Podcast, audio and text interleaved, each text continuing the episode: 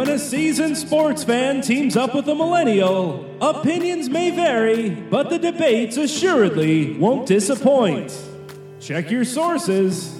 It's New Report, Old Report. Here's your hosts, John Lund and Al Renauto.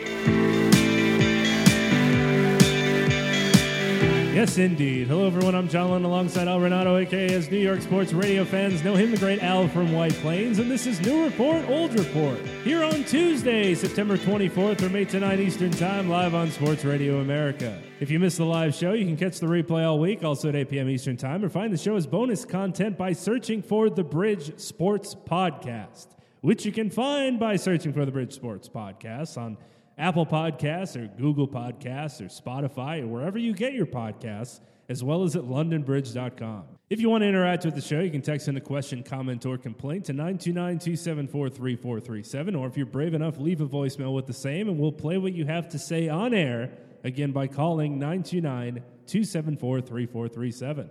This week, week three in the National Football League. Some teams improved, some teams were disapproved of, and the Daniel Jones era begins in New York. But is it really the best thing New York sports fans have seen in years? Check your sources, we're off. Now, what would be the odds that that was happening again, that that was a new report? Was that a new report or an old report? That's what I'm asking. Is it a new report or an old report? Is that a new report? Or we don't know. Well, another exciting week in athletics. As we say on this show, nothing circles the wagons quite like the National Football League. And while just in week three, the excitement continues each and every Sunday. Excitement for some teams that have proven themselves. Not so much excitement for some teams that don't look great, maybe have had their seasons lost already.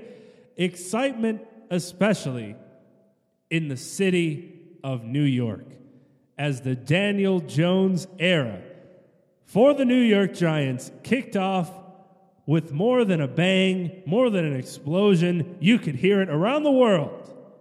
Daniel Jones gets his first win in his first career start for the New York Giants and has given them hope. Listen to you like a man who had him anointed for a top six pick. Oh, Big John Tiny Lund, my partner, is trying to deflect anything and everything he can away from his 0 3 Broncos, who may not win a football game. So we go to the sixth overall pick in the draft, who brought his team back from the abyss yesterday without his prize running back, without a slew of his receivers, and found a way in swing and sway Tampa Bay to bring them back from a huge deficit when it looked like they were all but done and really do anything and everything you could hope for a young quarterback to do. Stand in the pocket, take hits, show his ability to find secondary receivers, clock management, using the part of the field that was advantageous to the down and distance, and at game's end, doing something that Eli Manning, I'm not going to say could never do, but hasn't been able to do for a very, very long time. Spot a gaping hole when there was no spy on the quarterback and waltz into the end zone for the game tying touchdown. Uh, and then the Giants take the lead with the extra point. Proceed, of course, to let Tampa go right down the field and line up for what should have been a chippy game winning field goal. And then, of course, the wisdom of Coach uh, Bruce when he, he says, I'm trying to set my guy up uh, because he likes it a little further back. He didn't want that 27 yarder. So let's go back to 32, which is basically the same distance from which you already missed two extra points. And let's give that another shot. And lo and behold, somehow, some way, he pushes it just right. And the New York football giants, as they like to say in these parts, get their first win of the year and all are anointing the choice of Daniel Jones as the sixth overall pick in the draft, much higher than we all thought he should have been taken. But nonetheless, taken as it was, with the first of their three picks, gets a Duke, no pun intended, in his first start as a New York football giant in the National Football League. The Giants are on the board. Eli watched calmly, was supportive. Giants players were pumped up. The coach was thrilled. And the kid did, you know, I, I mean, he did everything you would want him to do. Do you have a turnover? Sure. He got it in the pocket. Uh, empty, you know, empty hand coming forward, but he rallied from that. He showed he's got guts. He showed he's got grit. Showed he's got talent. It's one week, but the results are a hell of a lot better for the Giants than they were the last two weeks. One and two, and right in the hunt. Right in the hunt is right, and that could be said for a lot of one and two or zero oh and three teams to this point in the National Football League. Although hope is one thing, results are another. We'll see if those teams can get out of the gutter and do something for themselves. Unfortunately for the Giants, injury to one Saquon Barkley, supposedly going to be out four to six weeks, looking like the longer of the recovery.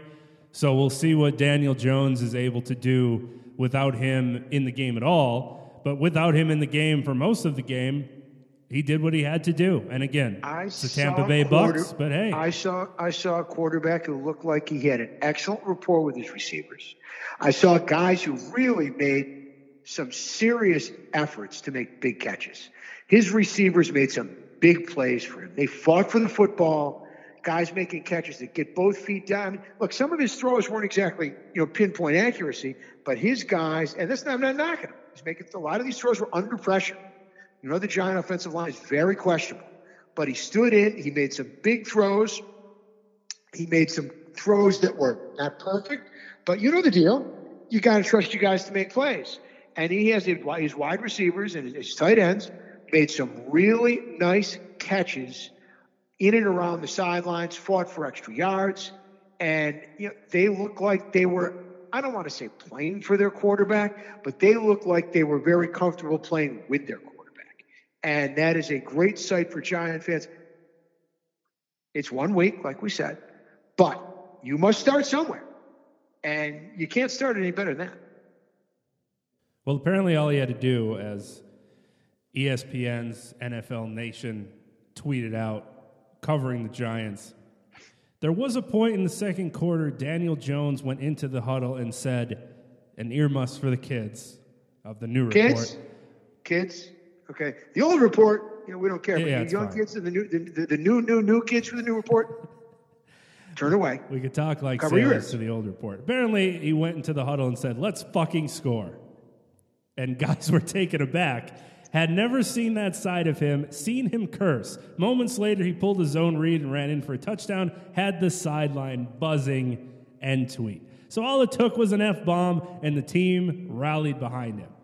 And so, when you watch you that when you watch that play, again, that that's a you know, did Eli Manning make that kind of run around the right side in his youth? I don't even know if Eli Manning makes that play as a rookie. Uh, I don't say lack of athleticism, but not a whole lot of speed. He showed a lot of athleticism and a lot of speed on that sprint to the corner. You know, got to the flag, pressure coming, and didn't pull up, didn't go down, didn't look to find a way out of bounds, headed for that flag, had the angle to get there, got it, and it, it kind of got the ball rolling for him. And he's got probably more athleticism than I think a lot of people gave him credit for. A six foot four kid out of Duke. You know, he's got to be the studious type. He's the second coming of Eli. He's going to stay in the pocket. He's not going to move around much not a lot of athleticism or raw athletic ability. Well, he showed just the opposite yesterday. He really did. And, um, you know, obviously there's a lot more that we're going to see in the coming weeks. But as I said before, it's a hell of a start for the kid. And you have to be happy for him because he was very maligned by a lot of people. I don't want to say maligned by yours truly, because I did not have anything against Daniel Jones, and I saw him play some in college, but you know, it's hard to figure out what he was playing for that school in that conference, usually overmatched. Did I see ability? Yes. Did I see the sixth pick in the draft? Of course not. Did I think he was a, a potential late or early second or mid second round pick for you know early first, late late first, early second, mid second? Sure.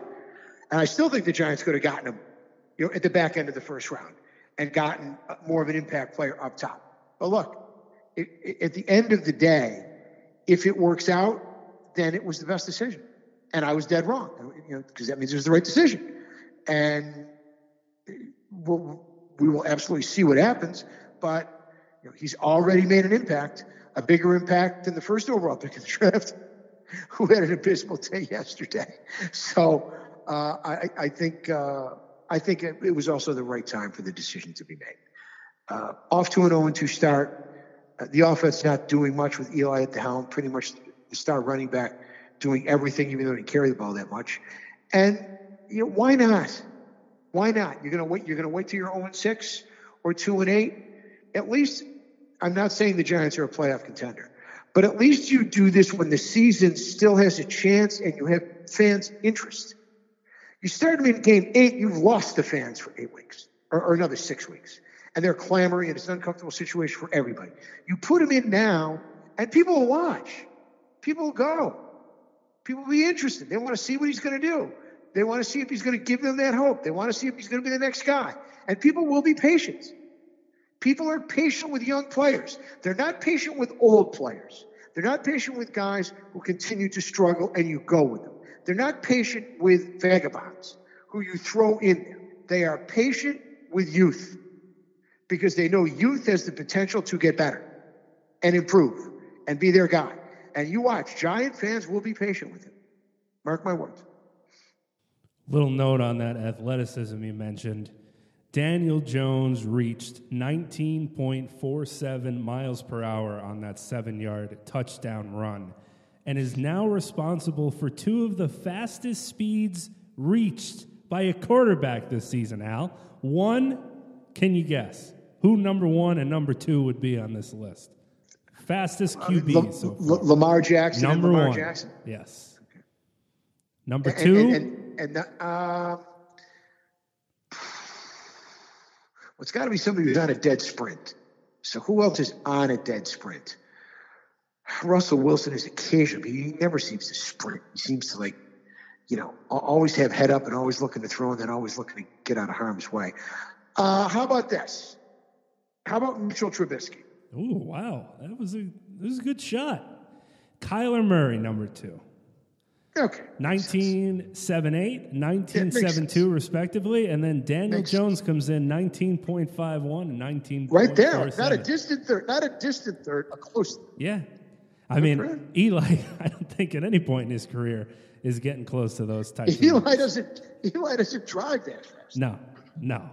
That's, that's probably a true statement. Here's one thing I did want to run by you regarding the Daniel Jones hype and something that the old report could certainly contribute to this conversation.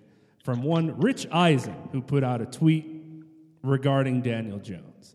With the Knicks and Jets and Mets and Nets and even the Yankees coming up short all decade, Daniel Jones stepping up and winning as he did today for the Giants is one of the most exciting New York sports moments in years period. Uh, then he I, adds, for real, period. Help me here, Al. Help. I, I, I, I think, and, and I go back to the very beginning when he was on SportsCenter. Rich Eisen is a stand up comic. And Rich Eisen has shown with that uh, little passage that Rich Eisen has not lost his sense of humor in his prior occupation as a stand up comedian. Because it's obviously that is ridiculous it is a laughing stock to think that that was one of the most exciting moments, okay, uh, in New York sports in recent years. The Mets just went to the World Series a few years ago. Uh, the Yankees had an incredibly exciting seven game series a couple of years ago out of nowhere in Joe Girardi's last year, uh, falling a buck short to go to the World Series. And uh, I mean, I, I, don't know how you can remotely come close to comparing what happened yesterday, one single football game, to teams that are this close to playing for a championship or playing for a championship.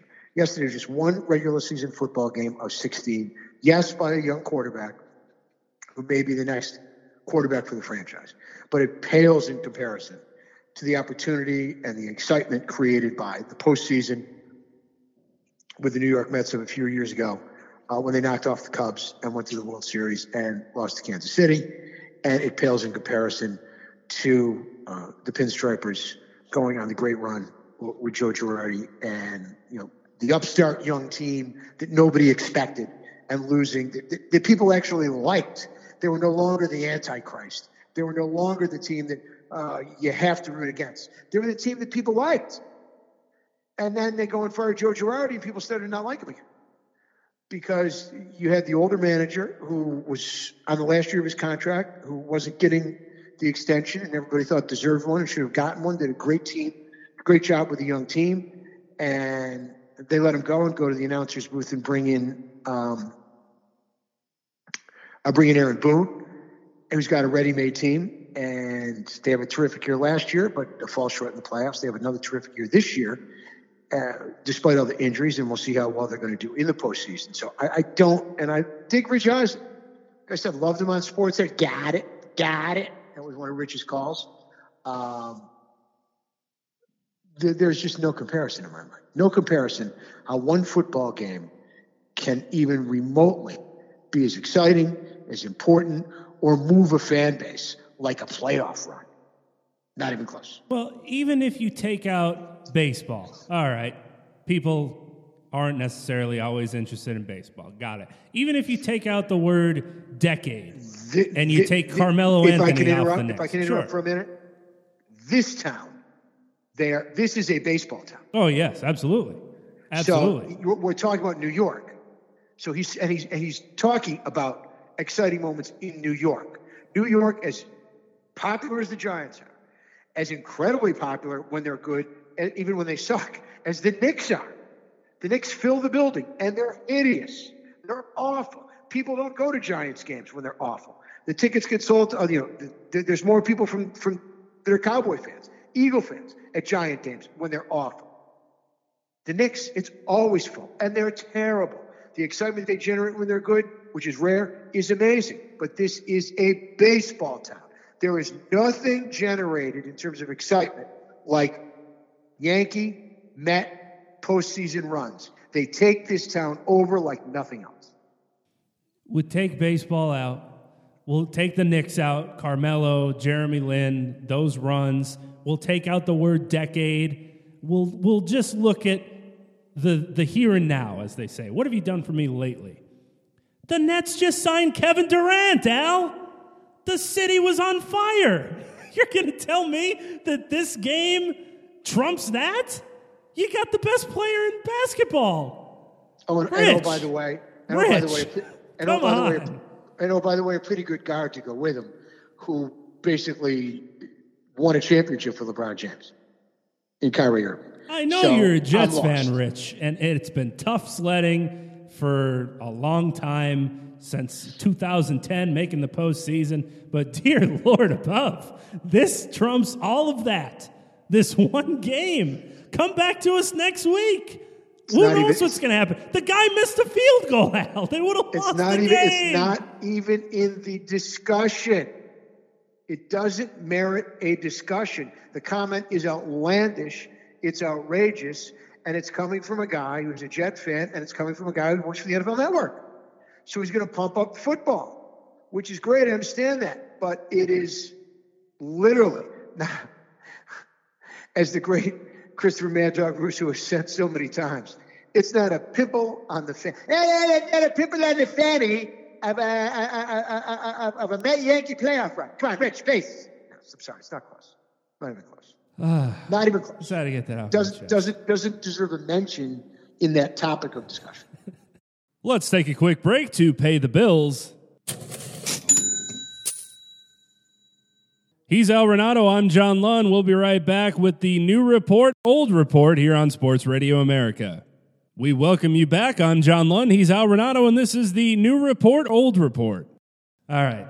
Give us a little rundown about your Baltimore Ravens. Quite the showing against the Chiefs. There were a couple quarters, a couple moments where you thought, oh, maybe you know, they don't really have it against a superior team or, or a very good team in the Chiefs. And the Ravens will be great, but they might not be able to get over the hump. But hey, they had a puncher's chance. They came back. They showed that they're one of the teams to beat in the AFC. I thought it was a fantastic game. They're a really good team.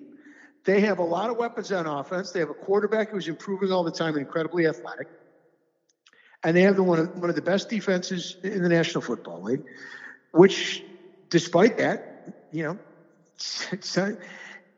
that's what makes the Chiefs so difficult to beat. This is a, a excellent Ravens defense, and he shredded it for about two quarters, and that was enough uh, to put the Ravens in the big enough of a hole. Now they had a terrible call go against them early in the game.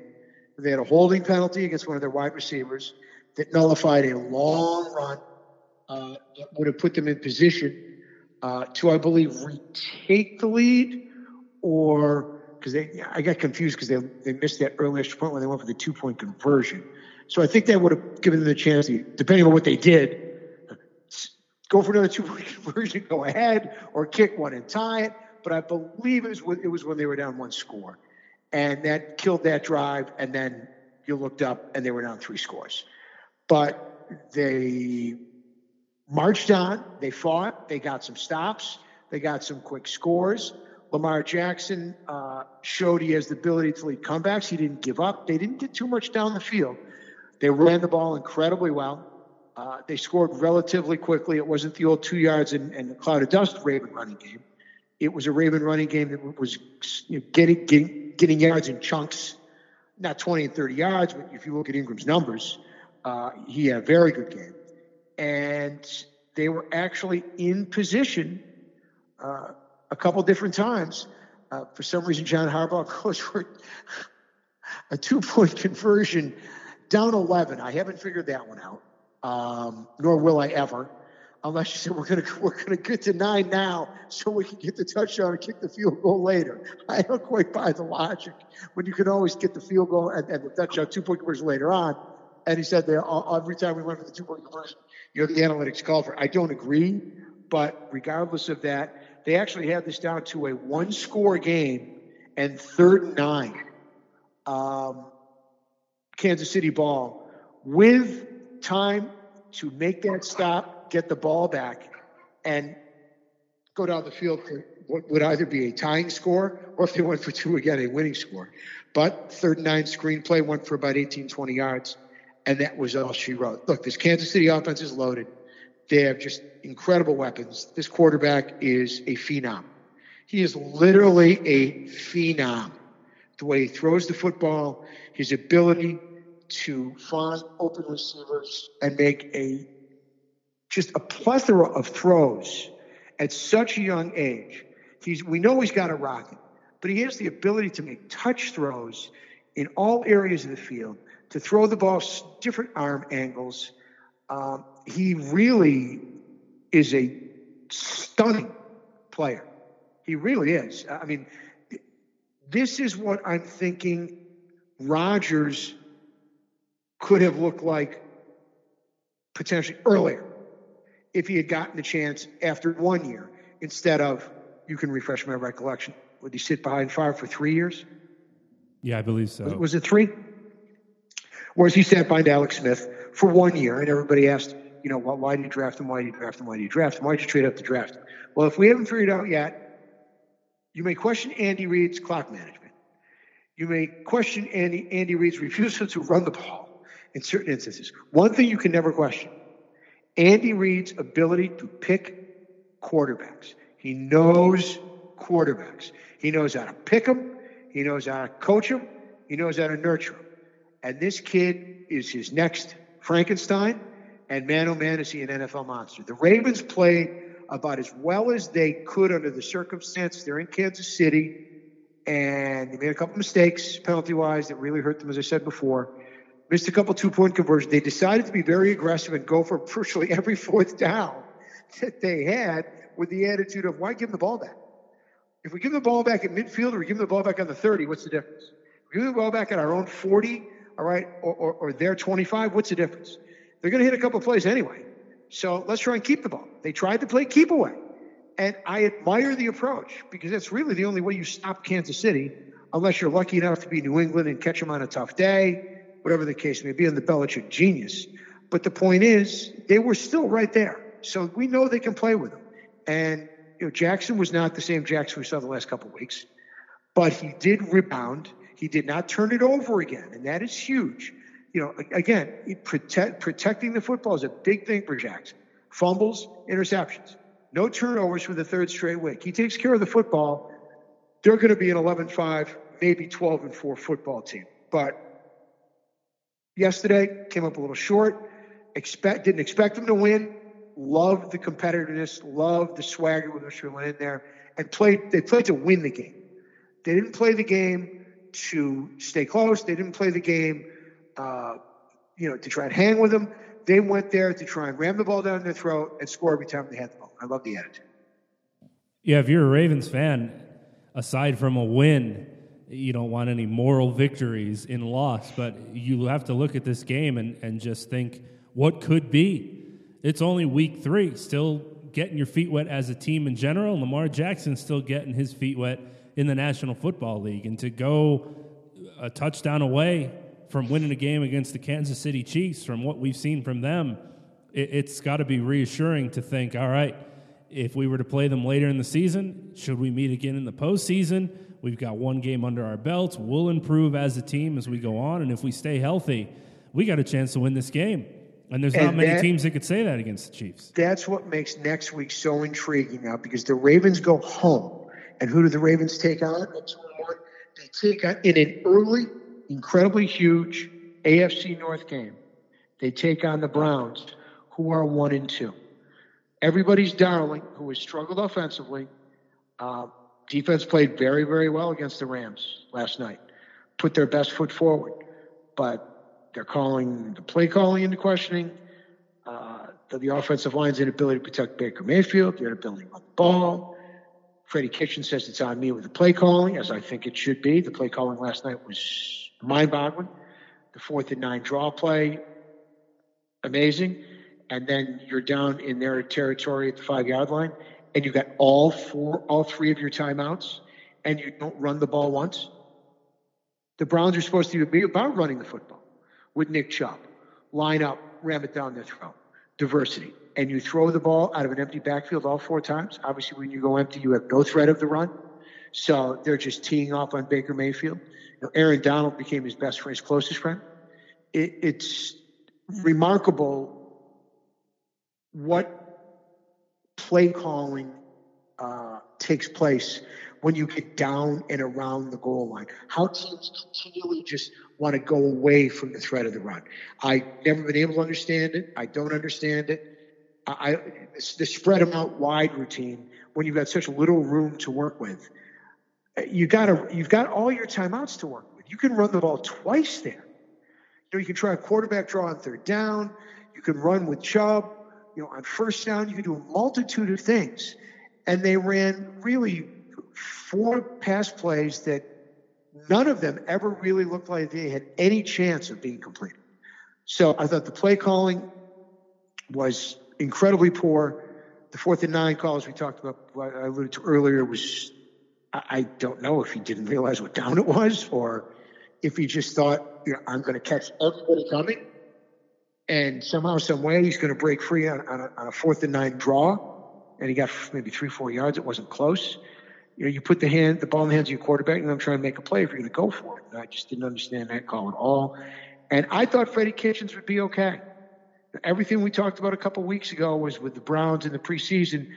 All the controversy and discussion and pundits were, can Freddie Kitchens handle this? Is Freddie Kitchens ready for this? He's never been head coach before. He was quarterback at Alabama. Can he step from coordinator slash play caller to full time coach and still do what he had done before. Well, so far, um, my confidence in Freddie Kitchens, at least with yesterday's performance, was misplaced. I thought he would be fine. And I thought that should have been the last of their worries. Well, their offense is not doing all the things we thought their offense was going to do. They're not protecting the quarterback. They're not running the football very well. They're not finding open space for their playmakers. Uh, we don't see Beckham except for the catch and run against the Jets, or Landry really catching the ball in space where they could make big time plays. And that's a great deal of what we expected. We haven't seen it yet. Uh, again, it's early, but they go into Baltimore to take on what is probably going to be a very angry Baltimore Raven defense after, from their perspective, they were embarrassed by Patrick Mahomes. And when that defense gets angry, it's not a defense that you want to play. And that is a huge swing game in the division because we know the Bengals are already out of it. Uh, my hot mess team, the Steelers, are 0 3 and looking like 4 and 12. So these teams are either going to be even or somebody's going to have a two game lead. Huge game, both teams. Very curious to see how they both come off of losses. Uh, one, not that there's such a thing as a good loss, but let me say, not a bad loss by the Ravens and a bad loss by the Browns. Yes, against a good 3 0 Ram team, but at home and a game they had every opportunity. I loved the play calling on the last drive by the Browns, and that's because I have the Rams defense on my fantasy team, and by holding them to 13 points, I won for the week. So, cheerio to Freddie Kitchens for whatever those four play calls were. I am shocked that they didn't try to run at least once.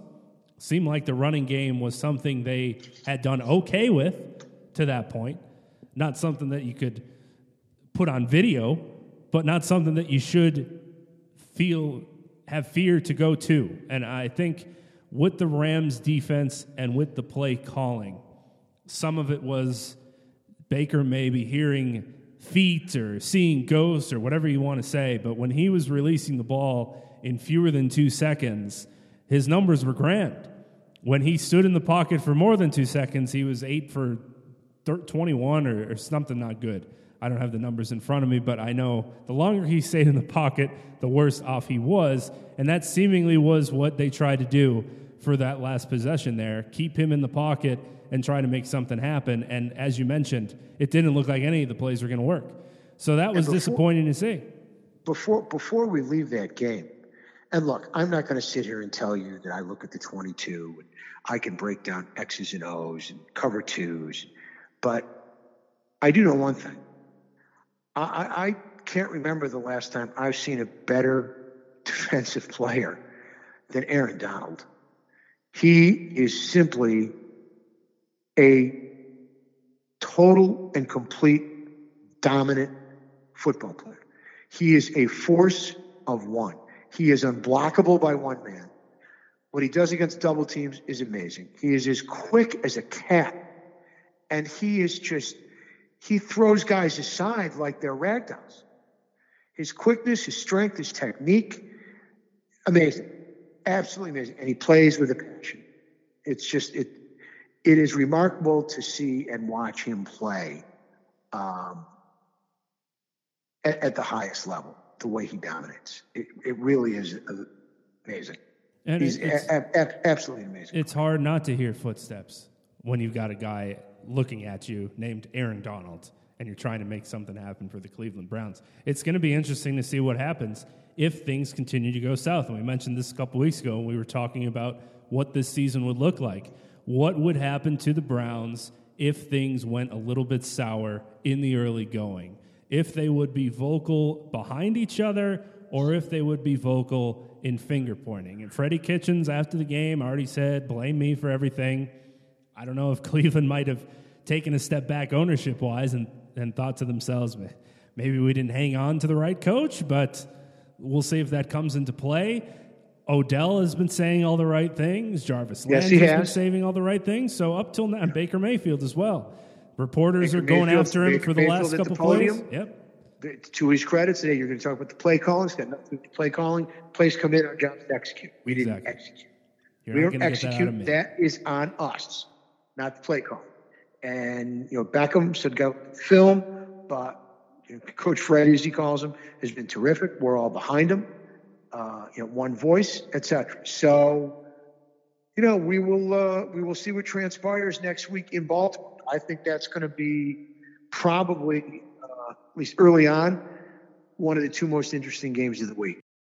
Let's take a quick break to pay the bills. He's Al Renauto. I'm John Lund. We'll be right back with the new report, old report here on Sports Radio America. We welcome you back. I'm John Lund. He's Al Renauto, and this is the new report, old report. And we don't want to give the Browns wins or losses, but we mentioned this last week. A lot of people had them making a deep run into the postseason, but it seems like not a lot of pundits took a couple seconds just to look at what their schedule looks like heading into week nine. Because as you mentioned, we're going to Baltimore next week.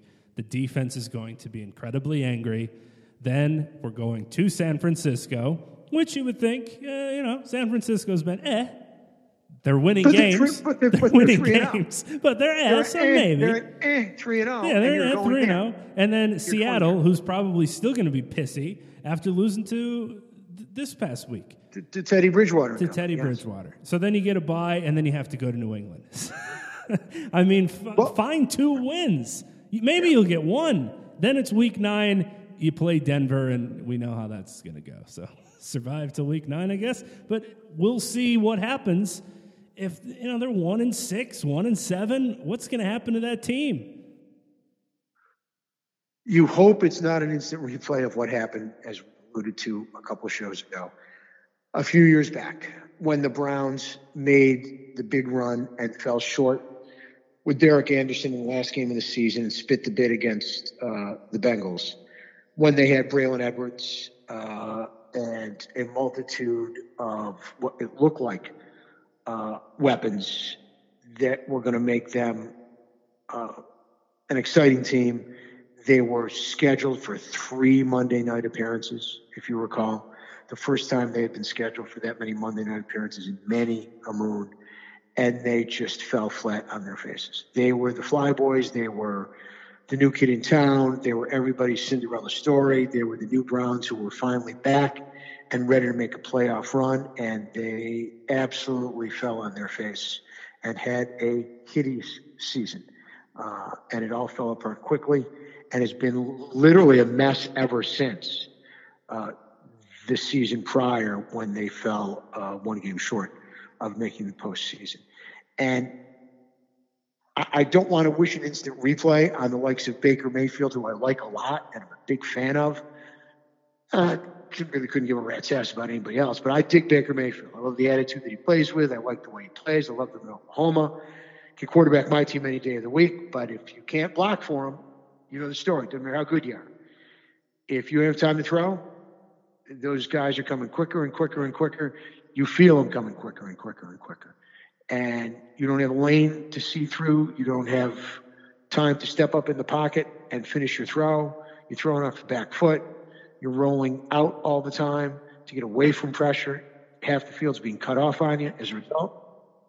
Not nearly as effective, and you can't find those weapons when you don't have the time to throw and there's only a small window. You know, one of those throws most successful, those small window throws, when you have time to throw.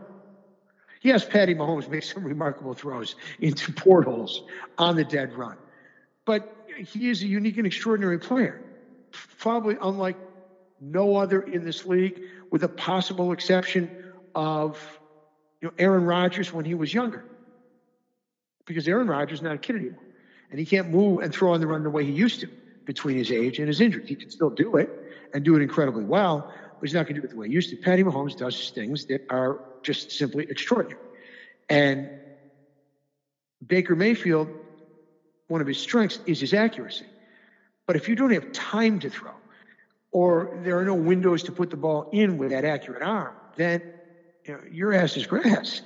And that's what it's been so far for the Browns. You know, in the in these two losses, there just has not been time to throw, inability to really run the football, eh, questionable play calling, very inconsistent play calling, and you know, the weakness of their team, which everybody focused on in the preseason, was the offensive line, and it has been weak.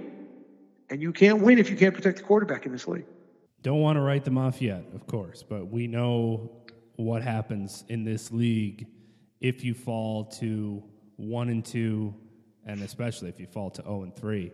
The numbers just don't help when it comes to just making the postseason in general, but in winning the Super Bowl, very few and far between for teams to be able to do that, falling to one and two. And unfortunately, the Browns are there, and there's other teams throughout the league that have fallen to one and two, and now those red flags start going up. Now, if you're the Philadelphia Eagles, now if you're the Falcons, now if you're the Panthers, uh, but for the Eagles, I guess specifically, unfortunately for them, they had a missed practice one day last week. they didn't have enough guys. This is like a high school team that's everybody's playing both sides, and you don't have enough people out there. You, you got to only run half a practice. You're calling people from other sports teams to just stand in and get ready for the game. Ton of injuries, we get it, but such is the National Football League. You have to be able to respond at home. They lose a close one now you got to dig yourself out of a hole while you're watching Dallas run through the NFC to this point. Not good if you're an Eagles. Well, the the ironic thing is that everybody talked about the fact that the Eagles roster was probably, in terms of talent, the deepest in the league.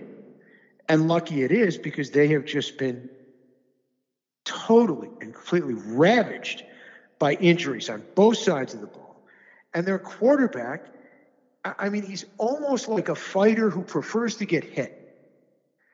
He, he finds a way to take hits, whether he's in the pocket, out of the pocket, holding the ball a touch too long, trying to go for that extra five yards on a scramble. He manages to take more hard, clean hits than any young quarterback I have seen in recent memory. And he took some more yesterday, and if he keeps it up, it's going to be a short season. You can't absorb that kind of punishment. Not against these guys. These guys are, I, I say this politely, I say this uh, in a complimentary fashion. These guys are monsters. They are athletic monsters. They are guided missiles. They are running four, four, four, five, forties, five, at, at six foot four, six foot five, and 250 pounds with a mission to annihilate you, to run through you. And, you know, if you don't get your ass out of the way, you know, the truck's coming, man. I mean, move over the side of the road. Carson Wentz has got to let discretion be the better part of valor sometimes. He's just taking way too many. I mean, he's got, he's starting to look already like Cam Newton. He's starting to get beat up with debilitating injuries at a very young age that are, are going to sideline him for games, seasons, and Nick Foles is gone. No more Nick. So there's nobody waiting in the wings to, to ride in on the white horse and take this team, you know, to the postseason and a magical mystery tour for Super Bowl title and damn close last year again, uh, if not for a drop pass against Saints. Saints. Right. Yeah uh, that, that Alshon Jeffery dropped the pass that turned into the interception against the Saints. So, it, you know, those kinds of uh, of decisions by a quarterback are going to determine whether or not he becomes an old quarterback in this league. And it remains to be seen because I do not have a lot of confidence in Carson Wentz to make the right decisions to protect his, himself. Not off of what I've seen so far at the beginning of this season, because he's got to mature and realize the best thing for my team is for me to be on the field. And so far, I've seen him take enough hits that if he takes too many more like him, he's not going to be on the field for very long. And once that happens, you can stick a fork in the Eagles. They're done. Done. Well, it doesn't get easy on a short week going to Green Bay. And as Aaron Rodgers thankfully told the press, couldn't hold this in, that he left the game probably with the cleanest jersey he's ever left a game with after. I feel great. I feel great. He says. Great, Aaron. I've never, I've never felt better. Thank God you had to let us all in on that little secret. We couldn't have done without it. So they go there, and that Packers defense, they're going to be hungry. Then you play the Jets. All right, thank goodness. But then you go to Minnesota. That's the second bye week. That's the second bye week. But then you go to Minnesota. Then you go to Dallas. And then you go to Buffalo who may or may not be for real, probably the latter, but their record would say otherwise. And then the Bears come to town, and then you have to play the Patriots. Not easy for the Eagles either. You just can't let it slip away. give yourself a puncher's chance to at least maybe get in as a wild card, but that's not going to be easy either. Starts are so important. Starts are so important when you only have 16 games and you are losing games to teams that you are better than because those chances don't come. Again, you don't get another bite at that apple. As you just alluded to, if you can't make hay in the weaker part of the schedule and you wind up against the eight ball and all of a sudden you're playing, you know, a healthy, loaded Green Bay team, you're playing a Minnesota team that has turned back the clock and said, you know, we're, we're, we're not going to give the ball to our quarterback unless we absolutely positively have to throw the ball. We're going to let him throw it to surprise people. Other than that, we're going to jam it down your throat on one side of the ball and we're going to kick your ass on the other side of the ball. And that's what they're doing uh, two out of three weeks, and that's what they should do every week because we know Kirk Cousins is hideous when you try and rely on Kirk Cousins. Kirk Cousins is an okay quarterback when they throw via setting it up with the run. When they just drop back and fire it, uh, to fire it first, then it turns into a hot mess, uh, as we saw last week against the Packers. When the first priority is giving the ball to Dalvin Cook, you know, one of my favorite players in the league out of Florida State, who's really coming to his own and is right now the hottest running back in the league, I would say. Um, that's the route that Minnesota needs to take. Run the football, turn loose that massive defensive line and that strong defense. Throw the football when the run sets it up because you have the receivers. You certainly have the, the, the set of receivers uh, that can make plays. But don't put everything on your quarterback. It's as simple as that. Uh, your quarterback is your secondary offensive weapon, not the guy that you are going to rely on to win games. And once they figure that out, they will be a lot better off. And hopefully they have figured it out for their sake. And they will be a load. They will be a handful to play, plain and simple, if they're going to approach it with that. And, and Dalvin Cook stays healthy. Remember, Cook got hurt last year. Early on, he's never the same. When he's healthy, he is a very difficult guy to defend. Quick one before the six pack, which I hope you all faded accordingly. It would have been a very prosperous week for you as you did so. I thought huge win for the Saints improving to two and one, knocking the Seahawks off to two and one. But Teddy Bridgewater did enough. He found Alvin Kamara whenever he could in Seattle, coming away with a win. Russell Wilson throws for 406 and two touchdowns, but as we know, usually when he has to throw a lot, that's not a good sign for Seattle. As we had mentioned earlier, for the Saints, you're looking to just survive and advance until Drew Brees returns. And they're off to a great start beating the Seahawks. I know they got to play Dallas. That's not going to be an easy game, but you're playing Tampa Bay, you're playing at Jacksonville, and you're playing at Chicago, and you're playing against the Cardinals before the week nine bye. All of those games, except for Dallas, are winnable games. And we mentioned you split those, you're good. You're fine.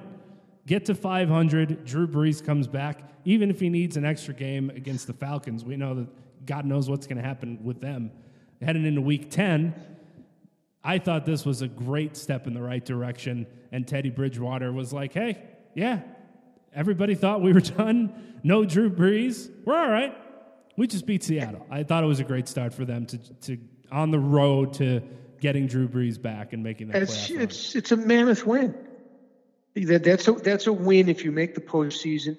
You'll circle that win as the one that really got you moving in the right direction. And if you look at this, you know, this is where the stats lie.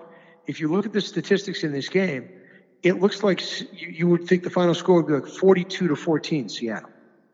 And the time of possession, first downs, yards, yards per throw, but special teams, and a couple of turnovers slash mistakes. Um, and lo and behold, the Saints go and really, to me, get a, a stunning win. Absolutely stunning. Uh, the ease with which they got it, had the whole game. Seattle never really got close enough to challenge.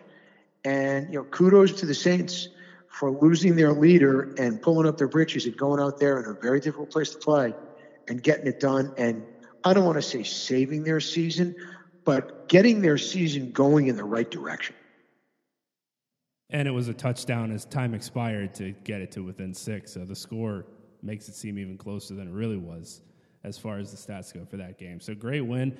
And folks, all you have to know is this when you lay your head down tonight on your pillow or whatever you like to sleep on, close your eyes and think, man, I have just as many sacks, just as many interceptions, and just as many forced fumbles as the Denver Broncos do in the National Football League.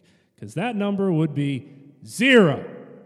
So y'all could be NFL players through three weeks. That's been the story for the Denver Broncos. Lord, to, help us and save us. Hard to envision with a defensive line with that kind of talent to not have. Uh, they have no sacks. No sacks through three games no. Three no games. Sacks. No, no interceptions. No forced fumbles. A quarterback can trip over his own feet by accident. You get a sack. Somebody's careless. They drop the ball, fumble tipped interceptions that just fall in your lap. I, I, I can't believe they don't have a sack. Zero. With the talent on that defensive line, that's shocking. The only other zero that we have on this show is in this week's sick pack.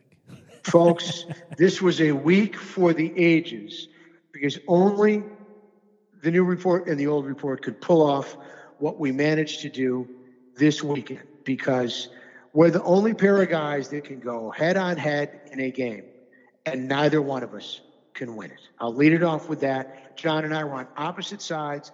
I took the Ravens with the five. He laid the five, and our only non-loss of the weekend in our respective p- picks was that we got a push against each other, where at least one of us could have won, but no, uh, because of a multitude of missed two-point conversions by the Ravens, one of us was cost uh, uh, a, a one victory, one victory for the show. Falcons too. We both took uh, getting a point and a half. They're dead to me. When are we going to learn? Dead to me. When are we going to learn? When am I going to learn? I, I, how many times have I told you I think Matty Ice is the most overrated quarterback? I don't. I, I don't think. I, I've never said he's not good. I said Kirk Cousins is not good. I said Kirk Cousins is mediocre at best. Matt Ryan's a good quarterback, but I think he's an incredibly overrated quarterback. And I've said time and time and time again, I'll never, ever, ever, ever, ever bet on Matt Ryan. I love them in this game. Once again, I'm proving that I am right, that I should never, ever, ever, ever bet on Matt Ryan. Then we decided to have some fun. Yes, we did. Patriots yes, minus 21. I went Dolphins getting 22 and a half. Again, you would think one of those would hit. As we say each week, fade accordingly in perhaps our most impressive total six pack to date zero, four, and two. Al, we'll do it again next week.